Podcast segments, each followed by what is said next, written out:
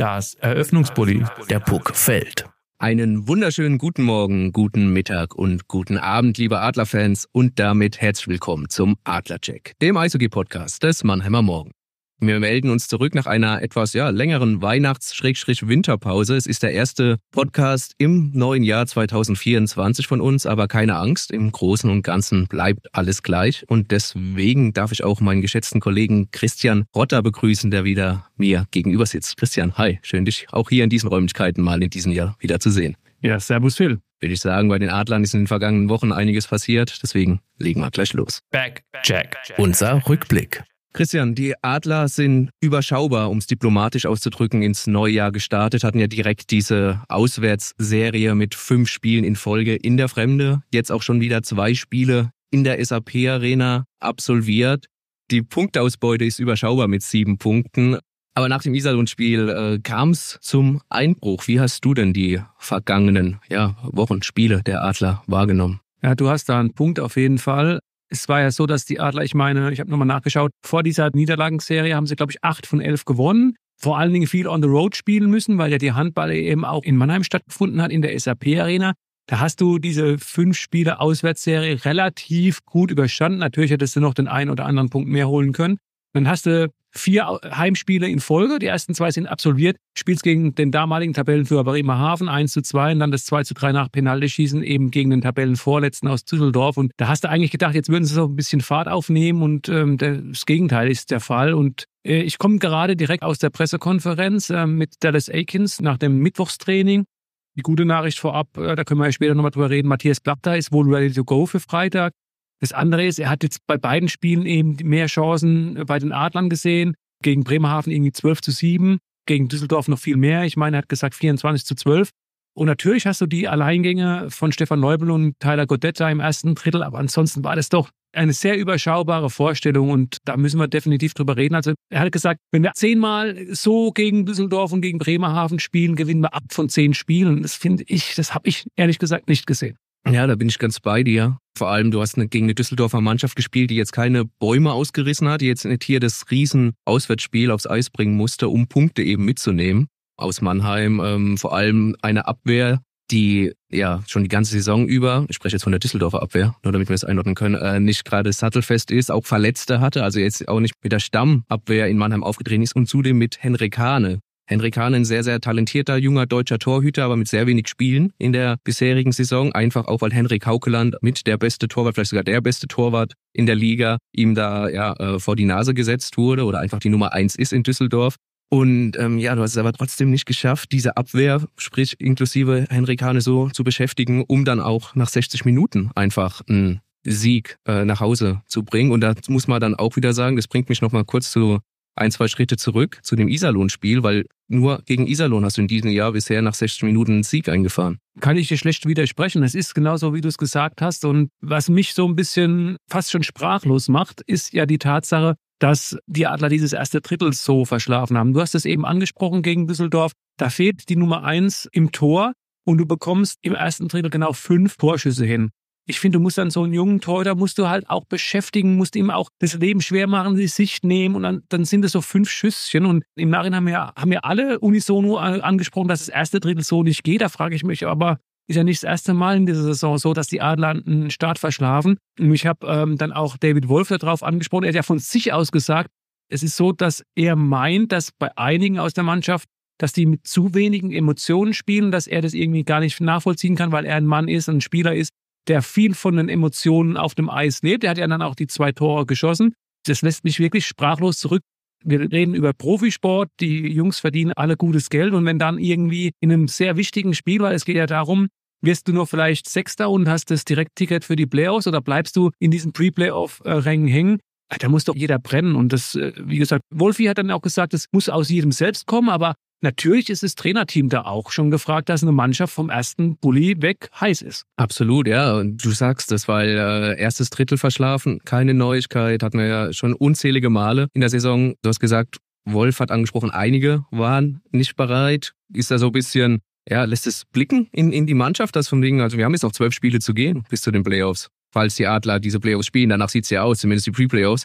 Dass manche sich der Situation einfach nicht bewusst sind? Ja, es muss ja auch keine bewusste Entscheidung sein, dass man dann vielleicht irgendwie die Emotionen nicht so aufs Eis bringt. Das ist ja auch jeder ein anderer Typ. Jeder geht anders mit so einer Situation um, aber ich würde das, was David Wolf sagt, schon auch unterschreiben. Vielleicht wollte er mit den Worten auch so ein bisschen wachrütteln. Wir haben heute, äh, Matthias Blachter darauf angesprochen, auf diese Aussagen. Hat er gesagt, er will er sich eigentlich nicht dazu äußern, weil er jetzt nicht in der Kabine war die letzten Wochen. Er war ja raus, war verletzt war viel in der Reha und da will er dazu nichts sagen. Aber es ist schon offensichtlich, dass einige von denen kommt halt so auf dem Eis, wenn man es auf diese Emotionen runterbrechen will, würde ich schon sagen, ja, von dem einen oder anderen würde ich mir mehr erwarten. Klar. Du hast es angesprochen, das Trainerteam ist auch mit dafür verantwortlich, das vielleicht auch aus dem Team rauszukitzeln, dass sie bereit sind, von Anfang an Vollgas zu geben. Jetzt ist Dallas Aiken seit ja, dem 28. 29. November in Mannheim kam direkt als Nachfolger, stand ja schon fest von ähm, Johann Lundskog damals. Jetzt, wenn man auf die blanken Spiele guckt, klar, das erste Spiel in Schwenningen und auch äh, sonntags gegen Berlin kannst du nicht bewerten, wenn er mittwochs kommt, donnerstags in Schwenningen, dann sonntags äh, Berlin. Auch zwei Niederlagen, dann hast du nochmal zweimal verloren und dann kam ja dieser Aufstiegsrender, die Formkurve, die nach oben ging. Alles im allem, also ist ein Ergebnissport, stehst du trotzdem nicht besser da als unter Johann Lundskog. Ist dieser Akins-Effekt dann verpufft? Es ist ja tatsächlich so, das hatten wir, glaube ich, auch bei der letzten Aufzeichnung unseres Podcasts so, dass ja es nicht so war, dass das Tischtuch zwischen Johann Lundskog und der Mannschaft zerschnitten gewesen war. Deswegen dieser erhoffte Boost nach einem Trainerwechsel. Wenn du mit jemandem arbeitest, mit dem du nicht leiden kannst oder so, das, auch wenn es sowas im Profisport nicht vorkommen soll, aber das ist normal, aber dass da so ein Boost kommt, dass so eine Befreiungsschlag, das war ja bei den Adlern gar nicht, sondern die haben sich mühsam dann wieder da aus diesem Loch hochgearbeitet und nochmal, die waren ja drauf und dran. Und wenn du siehst, wie die direkte Konkurrenz um den sechsten Platz da momentan performt, die performen ja auch nicht. Also du hast momentan immer noch den Punkterückstand von fünf, glaube ich, auf die Kölner Haie. Das ist ja alles noch machbar, nur ich habe halt keine Anzeichen, dass es bei den Adlern jetzt so kurz- bis mittelfristig äh, besser wird. Deswegen wird es schwer, in den letzten zwölf Hauptrundenspielen diesen Rückstand aufzuholen um, um dann eben diese Free-Playoffs zu umgehen, weil du weißt ja auch, wie es ist, Phil, in der Best-of-Three-Serie, das sind also zwei Siege ähm, nötig, um weiterzukommen. Wenn da mal ein Tor da einen Sahnetag erwischt, hast du schnell mal eine Niederlage.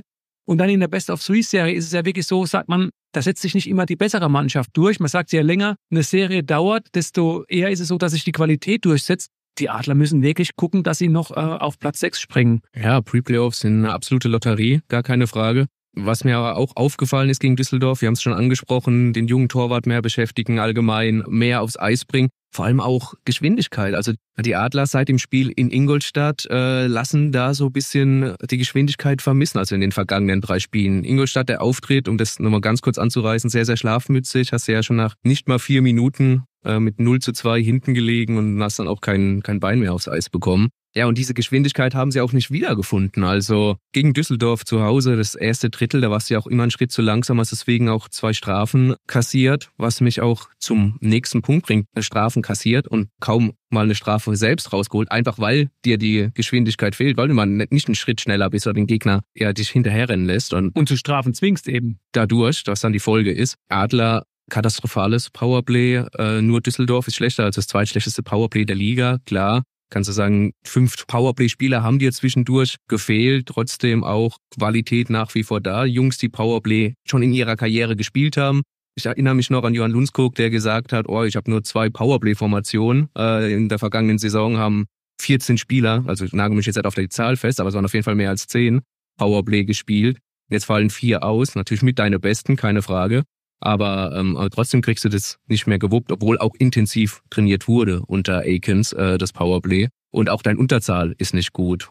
Ist immer fast jedes Spiel für einen Treffer in eigener Unterzahl gut. Worauf ich hinaus möchte, ist, du hast ein Powerplay, das zweitschlechteste der Liga. Im Unterzahl bist du auch eher 9, 10, also eher im unteren Drittel zu finden da ist es ja fast noch ein Wunder, ist zu viel gesagt, aber äh, sehr, sehr überraschend, dass du überhaupt auf dem achten Tabellenplatz stehst, oder? Ja, definitiv. Ähm, Magenta Sport hat ja die Zahlen mal so auf die Leinwand geworfen, auf den Bildschirm geworfen. Das ist ja schon historisch schlecht, was die Adler in diesem äh, Jahr produzieren.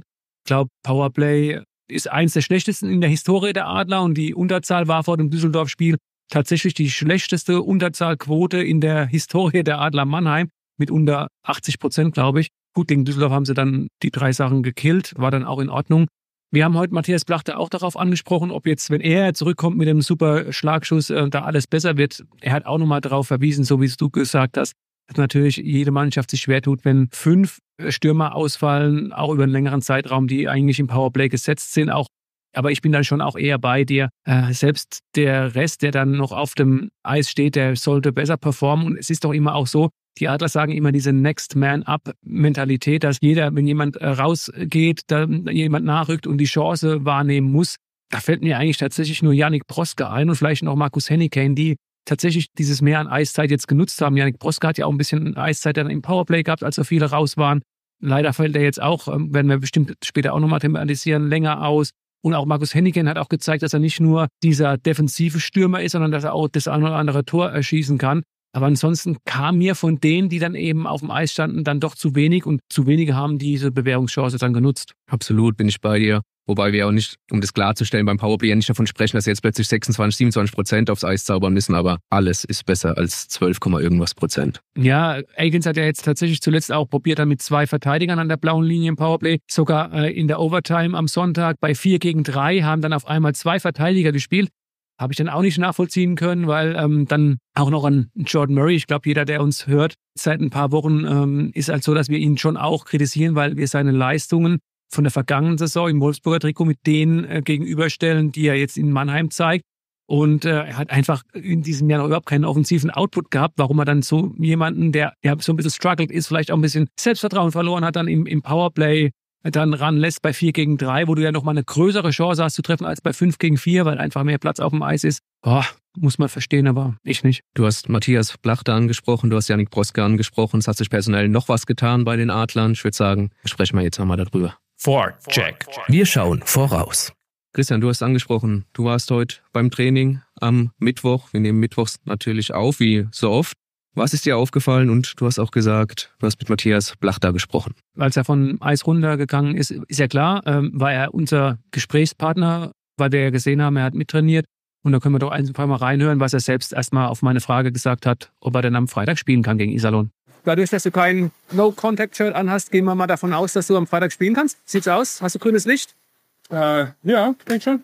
Bis dahin nichts mehr passiert, sollte es alles passen. Seit wann bist du wieder im Training mit der Mannschaft auf dem Eis? Äh, seit Samstag, glaube ich. Das war aber nicht ganz genau. Und ich meine, du warst jetzt lange raus. Äh, schon wieder richtig reingegroovt oder wie lange brauchst du jetzt noch? Oh, keine Ahnung, ich habe bis jetzt noch kein Spiel gespielt, deswegen ist es schwer zu sagen, ob ich da schon reingegroovt bin oder nicht. So, jetzt nächste Woche nochmal unterhalten nach den zwei Spielen. Dann kann ich dir da auch eine Antwort geben.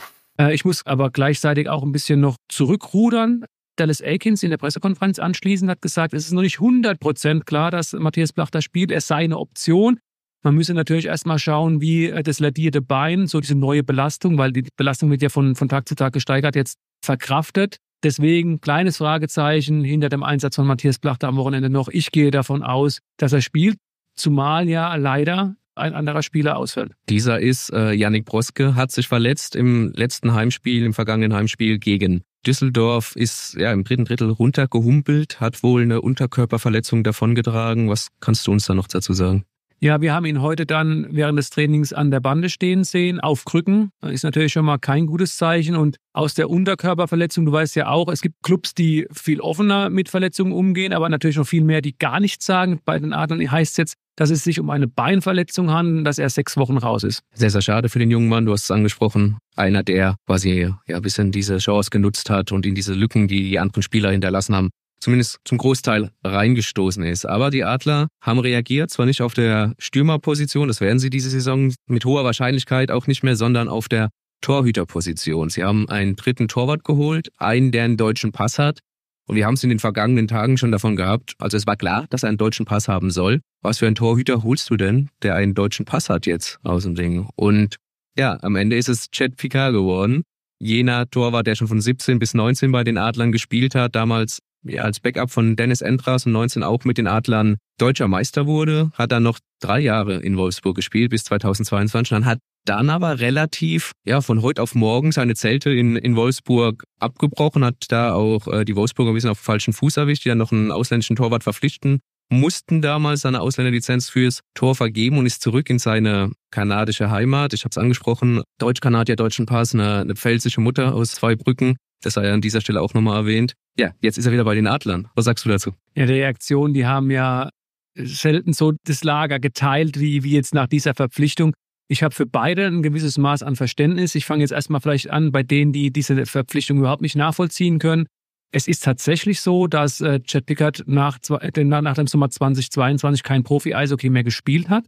Äh, ich habe heute Dallas Aikens auch nochmal drauf angesprochen in der Pressekonferenz, wie sich Chad Pickard fit gehalten hat. Er stand wohl auch immer noch auf dem Eis, hat es jetzt in den letzten Tagen, Wochen intensiviert, wird Anfang Februar in Mannheim ankommen und dann gibt's ja auch dann relativ schnell diese Länderspielpause. Da soll er natürlich mit den Torhüter-Trainern arbeiten, aber in der Tat ist es natürlich keine Verpflichtung für einen Einsatz im Tor. Also da wäre ich echt auch vorsichtig. Also jemand, der jetzt seit anderthalb Jahren raus ist aus dem Profi-Eishockey und meinetwegen sich auch noch fit gehalten hat, jetzt wieder da reinzubringen, bis er sich an die Bewegungsabläufe wieder gewöhnt. Also, wow, also da bin ich schon auch bei diesen Leuten, die sagen, wie kann man jetzt so jemanden verpflichten, der seit anderthalb Jahren raus ist. Aber, und jetzt kommt das Aber, jetzt kommt diese zweite Fraktion. Die erste Frage ist, welcher spielfähige deutsche Torhüter ist momentan auf dem Markt, den du jetzt sofort bringen kannst? Es werden ja jetzt keine, also nicht zumindest nicht viele Vereine irgendeinen Torhüter abgeben.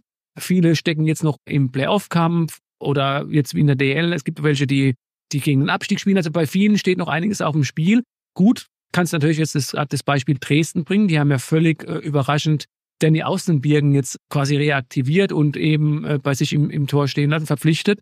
Die haben ja den großen Rundumschlag gemacht, aber dann ist ja wirklich die Frage, wer gibt einen deutschen Torhüter ab Wein? Und das war die, das ist ja diese Voraussetzung. Die Adler wollten halt keine Ausländerlizenz an einen Torhüter vergeben. Wenn sie dieses ganze Verletzungspech nicht gehabt hätten, hätten sie wahrscheinlich das genauso gemacht, nämlich eine Ausländerlizenz an einen Torhüter äh, vergeben.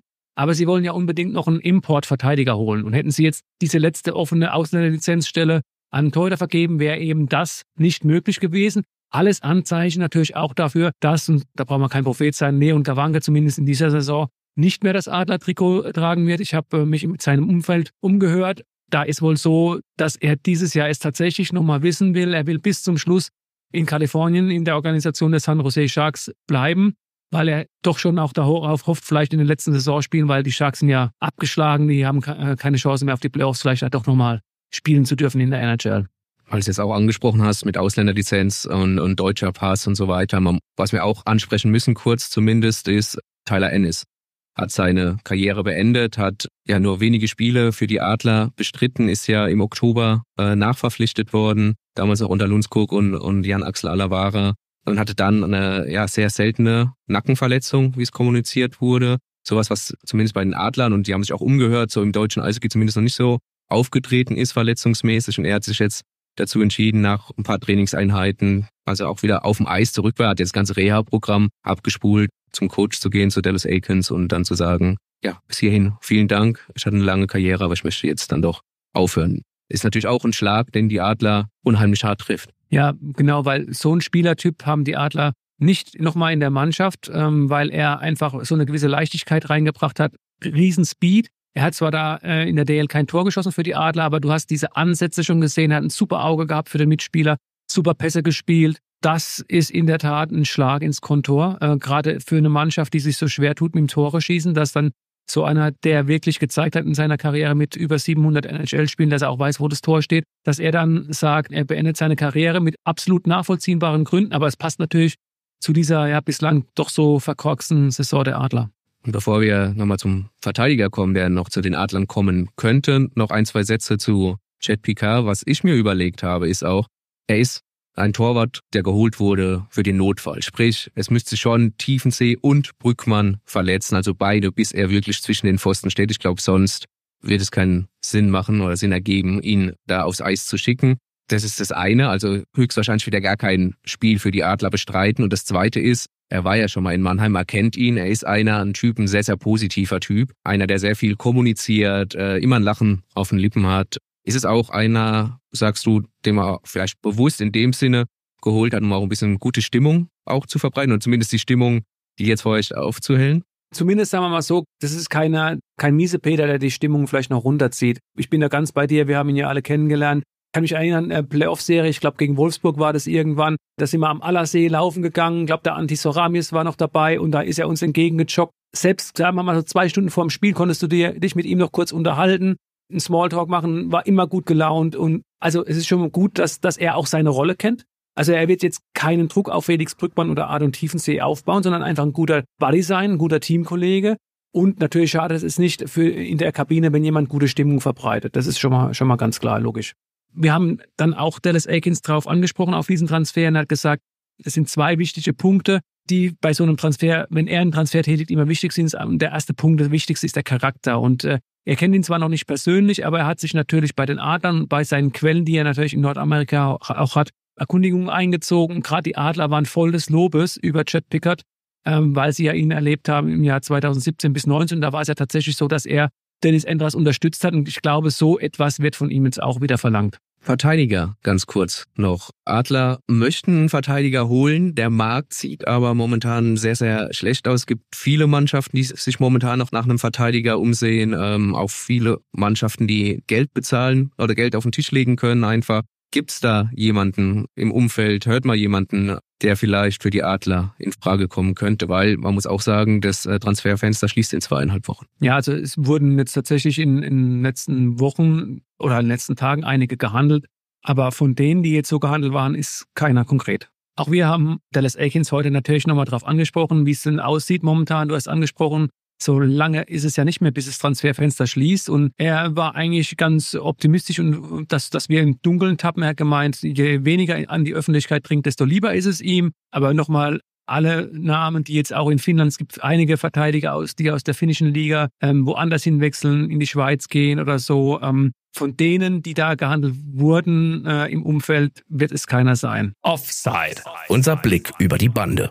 Jetzt haben wir schon über Dallas Aikens gesprochen wollen natürlich da auch ein bisschen weitersprechen, weil Christian, du hast in der vergangenen Woche ein großes Interview mit ihm geführt. Da ging es auch um seine Zukunft. Ja, was ein großes Echo natürlich hervorgerufen haben. Viele Medien haben sich dann darauf geworfen, so oft, dass er schon ein bisschen äh, genervt war nach dem Düsseldorf-Spiel, dass er jetzt zum x-ten Mal diese Frage gestellt bekommt. Ja, was hat er denn dir gegenüber gesagt? Also Grundtenor war natürlich, ist er nächstes Jahr auch noch in Mannheim? Und seine Aussage war, das kann er zum jetzigen Zeitpunkt noch nicht sagen kam über Nacht quasi nach Mannheim, hat es vor allem auch gemacht, weil er Daniel Hopp gut kennt und äh, ihm da helfen wollte. Aber ähm, er managt und trainiert die Mannschaft so, als würde er die nächsten zehn Jahre noch in Mannheim sein. Aber ob er noch wirklich in der nächsten Saison da ist, das muss er auch erstmal mit seiner Familie besprechen. Und es könnte auch tatsächlich noch ja, ein Monat nach der Saison erst sein, bis er seine Entscheidung da gefällt hat. Auf der einen Seite, meine Meinung, absolut nachvollziehbar, menschlich. Auf der anderen Seite für die Adler natürlich alles andere als gut. Was soll ich dazu noch sagen? Du hast die Antwort schon in die Frage gelegt. Genau so ist es. Aus seiner Sicht, ich habe für den Menschen, für den Mann Dallas Aikens vollstes Verständnis. Man muss sich das vorstellen, als er nach Europa gekommen ist, nach Mannheim, war das ja in seiner Trainerkarriere das erste Mal. Ist ja nicht so, dass er diese ganze Gegebenheiten, wie das, wie so eine Organisation in Deutschland läuft, dass er das kennt, sondern er musste sich da auch erstmal reingrooven. Zwischen den Jahren kam seine Familie, die hat sich das auch alles mal angeguckt, aber er hat halt auch zwei, ich glaube zwei schulpflichtige Kinder drüben. Und dann ist es doch ganz normal, man sagt so schön Family First, dass man dann irgendwann in die Bestandsaufnahme geht und mit der Familie spricht. Kann man sich das vorstellen? Ja, nein. Und deswegen, wie gesagt, für seine Position vollstes Verständnis. Aber, und jetzt kommt das große Aber, für die Adler ist es natürlich eine sehr schlechte Situation, weil Dallas Aikens hat mir gegenüber gesagt in diesem Interview, und das ehrt ihn natürlich, dass er eine Mannschaft zusammenstellt, die nächstes Jahr performen kann. Aber, und er hat auch gesagt, jeder Trainer wird mit dieser Mannschaft arbeiten können. Und da mache ich dann jetzt aber doch mal ein Aber da, dahinter, weil das ist schon in der Vergangenheit sehr oft äh, schief gegangen. Ich äh, erinnere jetzt gerade an die vergangene Saison. Da war es ja auch so, dass die Mannschaft stand, aber keinen Trainer hatte. Die Adler haben sich von äh, Bill Stewart als Trainer getrennt, hatten da wirklich lange Zeit einen neuen Trainer zu verpflichten, haben da, da sind die Namen Tapola rumgegeistert, immer wieder auch Jeff Ward kommt zurück und so weiter. Und dann wurde es Johann Lundskog und nach einem Superstart hat es dann doch irgendwann nicht funktioniert, dass man sich dann Ende November getrennt hat. Also man hat schon oft genug gesehen, dass das eben nicht, das ist ja diese typisch nordamerikanische Schule. In Nordamerika ist es oft so, dass ein Trainer gesucht wird, der zu der Mannschaft passt. Also ein General Manager stellt eine Mannschaft zusammen und dann wird der passende Trainer gesucht. Aber und das ist auch so eine Sache, das ist einfach nicht diese europäische Denkweise. Die kann gut gehen, muss aber nicht, aber sie ist definitiv mit Gefahr verbunden und mit Risiko. Was auch ein Risiko ist, Dallas Aikens verpflichtet wurde, wurde ja auch spekuliert, dadurch, dass er jetzt äh, quasi die sportlichen Vollmachten hat als Trainer und Manager, ob er in der kommenden Saison dann vielleicht auf den Managerposten geht oder er Trainer bleibt und ein Manager kommt. Jetzt gibt es natürlich dieses Szenario oder dieses große Fragezeichen. Er ist weder Manager noch Trainer, also dass er gar nicht mehr nach Mannheim zurückkommt. Es ist oft schon schwer, du hast es angesprochen, mit, mit Johann Lundskog im vergangenen Sommer überhaupt einen Trainer zu verpflichten, der passt. Aber dann müsstest du ja Trainer und Manager verpflichten. Also ein Riesenvakuum, was da momentan in Mannheim ist. Ja, das ist das Worst-Case-Szenario. Also was mich so ein bisschen wundert, ähm, ich habe, als er in Mannheim unterschrieben hat, hat er in den nordamerikanischen Medien ein Interview gegeben. Da war schon rauszulesen, dass er sich eher sogar vorstellen kann, auf diesen Sportmanager-Posten mittelfristig zurückzugehen. Also dass er gar nicht mehr unbedingt diesen Trainerjob haben muss. Aber da ist natürlich trotzdem die Frage, könntest du Phil, dir in Mannheim einen Manager vorstellen, der vielleicht auch nur 50-50 hier vor Ort ist? Das funktioniert doch nicht. Dann könnte ich mir eigentlich nur vorstellen, dass äh, Dallas Aikens, dass dieses Netzwerk genutzt wird. Also sollte er sich wirklich entscheiden, ähm, okay, Trainer und Manager mache ich nicht. Äh, also als Art, so wie es Don Jackson in München macht, so eine Art Übervater, dessen Kontakte man auf dem nordamerikanischen Markt nutzen kann, dass du dann vielleicht noch einen Manager tatsächlich auch verpflichtest, der auf dem deutschen Spielermarkt sich gut auskennt und dann eben noch einen Trainer. Aber ja, dann hast du natürlich einen Posten wieder neu geschaffen. Also das ist natürlich, aber wie gesagt, die Münchner machen es ja ähnlich. Ist das vielleicht ähm, auch ein Weg? Ich frage mich, frag mich das wirklich momentan. Ja, ähm, du hast eigentlich schon angesprochen, was ich sagen wollte. Dann schaffst du halt nochmal einen Posten mehr. In München ist ja auch ein bisschen so, du hast diesen Posten für Don Jackson geschaffen, auch um ihm natürlich auf eine gewisse Weise Dankbarkeit natürlich zu geben. Der erfolgreichste Trainer in der DL, äh, der Übertrainer in München schlechthin, keine Frage der, ja, der diese Trainerriege, die, die in der Red Bull-Organisation da vorherrscht, quasi ja unter seinen Fittichen hat, mit Rat und Tat zur Seite steht. Äh, ich kann mir schwer vorstellen. Also als Berater vielleicht, ohne jetzt extra diese ja, Extrastelle zu schaffen, als Berater, der auch sein Netzwerk hier und da natürlich zur Verfügung stellt. Aber ihn da Aikens im Hintergrund zu lassen und dann äh, noch einen Trainer und einen Manager eben einzustellen und den Manager vielleicht auch damit irgendwo schwächst, wenn du Akins im Hintergrund hast, sollte eine neue Stelle geschaffen werden. Als Berater vielleicht denkbar, aber schwieriges Szenario.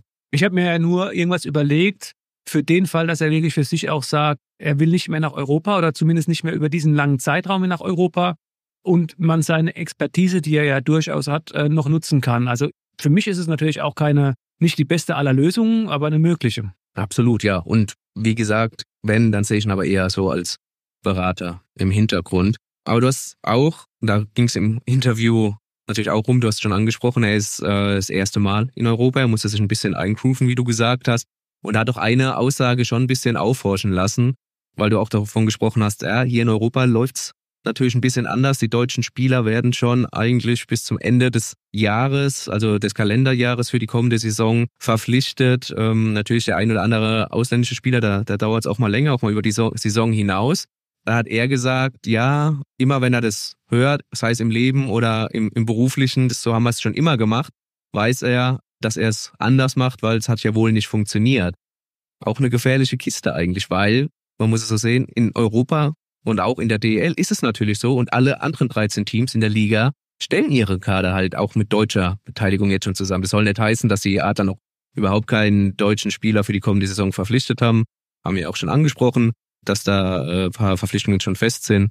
Aber trotzdem äh, eine, ja, zumindest eine Aussage, die aufhorchen lässt. Ja, in Nordamerika kann man so eine Aussage tätigen, definitiv, weil du hast da ein riesen Reservoir an Spielern. Du hast diese, ein ganz anderes System. Du hast diese Farm-Team-Regelung, wo du ganz viele junge Spieler dann auch hast, die du hochziehen kannst. In Deutschland kannst du das auch auf dem nordamerikanischen Sektor tatsächlich so machen. Es gibt zum Beispiel viele Teams, die viel später als die Adler ihre Imports signen und dann auch durchaus gute Griffe machen damit, weil sie sagen, okay, da fallen vielleicht auch die Preise, wenn man näher Richtung ähm, Anfang der Saison geht.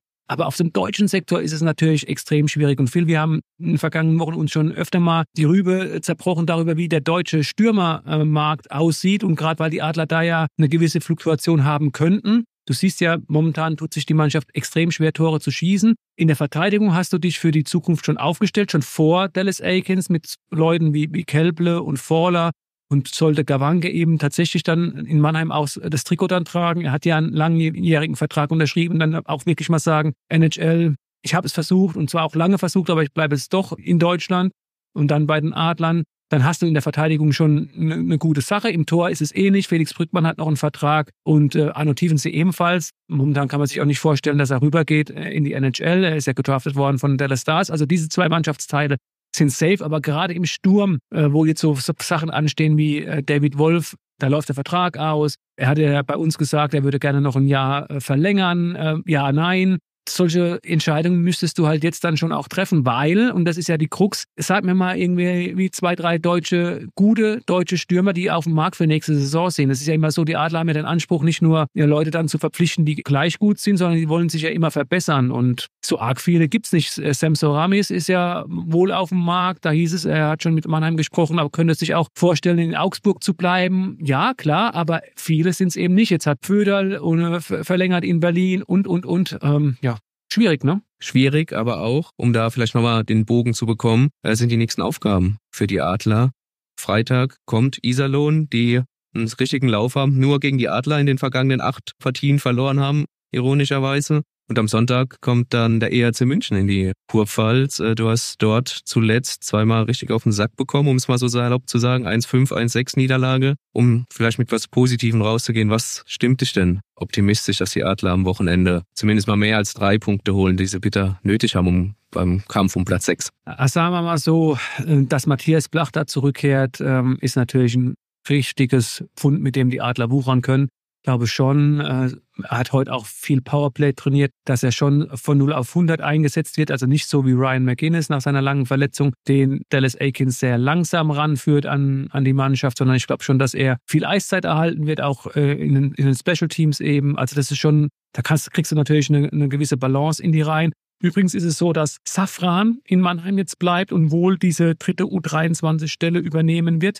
Äh, Paul Meyer bleibt erstmal in Bietigheim. Auf meine Nachfrage hat Dallas Aikens es so begründet, dass wenn Paul Meyer in Mannheim ist, soll er tatsächlich auch spielen. Und er ist eigentlich mit diesen sieben Verteidigern, Fabrizio Pilou als Nummer sieben, momentan, das heißt zufrieden nicht, aber die sieben sollen jetzt erstmal weiterspielen und den Spot von Yannick Broske soll jetzt eben Noel Safran übernehmen. Dann hast du mit Safran, Thiel und Pilou eben deine drei U23-Spieler. Ja, also dann kommt Blachta zurück und Dallas Eggins hat übrigens was, was gesagt, was ganz interessant war. Wir sind eine Mannschaft, äh, die mehr so Tore schießen sollte, wie sie David Wolf zweimal am äh, Sonntag geschossen hat. Schuss, Rebound rein. Blachta ist quasi der X-Faktor, der andere Tore schießt, aber seine Mannschaft müsste solche Tore schießen, äh, wie David Wolf sie erzielt hat. Und das ist natürlich auch so ein bisschen eine Kritik. Vielleicht will er die Mannschaft auch nochmal kitzeln, dass er momentan zu wenige Spieler sieht, die in den Slot geht, die dahin gehen, wo es weh tut, wo man vielleicht auch mal einen Stockschlag auf die Hand abbekommt. Weil David Wolf hat es tatsächlich gemacht mit den zwei Toren, aber das, das sehe ich tatsächlich viel zu selten bei den Adlern im Spiel. Ja, und das nicht nur in den vergangenen Spielen, sondern eigentlich schon fast die komplette Saison. Christian, da würde ich sagen, sind wir am Ende dieser ersten Folge des neuen Jahres. Ganz herzlichen Dank an dich. Gerne. Und natürlich auch euch da draußen. Herzlichen Dank fürs Zuhören. Wir hoffen, ihr bleibt uns treu. Lasst uns gerne ein Abo da unter Mannheimer-Morgen slash Podcast. Wir sind überall zu hören, auch da und auf allen anderen gängigen Podcast-Plattformen. Gerne auch ein Like da lassen. Social Media gerne gesehen. Das hilft uns, mehr Sichtbarkeit zu bekommen. Und wenn ihr Feedback habt, könnt ihr uns auch gerne eine E-Mail schreiben an podcast.mannheimer-morgen.de. Ansonsten bleibt mir noch der Verweis ans Buwegebappel mit den Kollegen Thorsten Hof und Alex Müller, die in der nächsten Woche dann sich auch im neuen Jahr zurückmelden und dann alles rund um den SV Waldhof Mannheim berichten. Bis dahin, bleibt gesund, schaut Eishockey und bis dann. Ciao, ciao.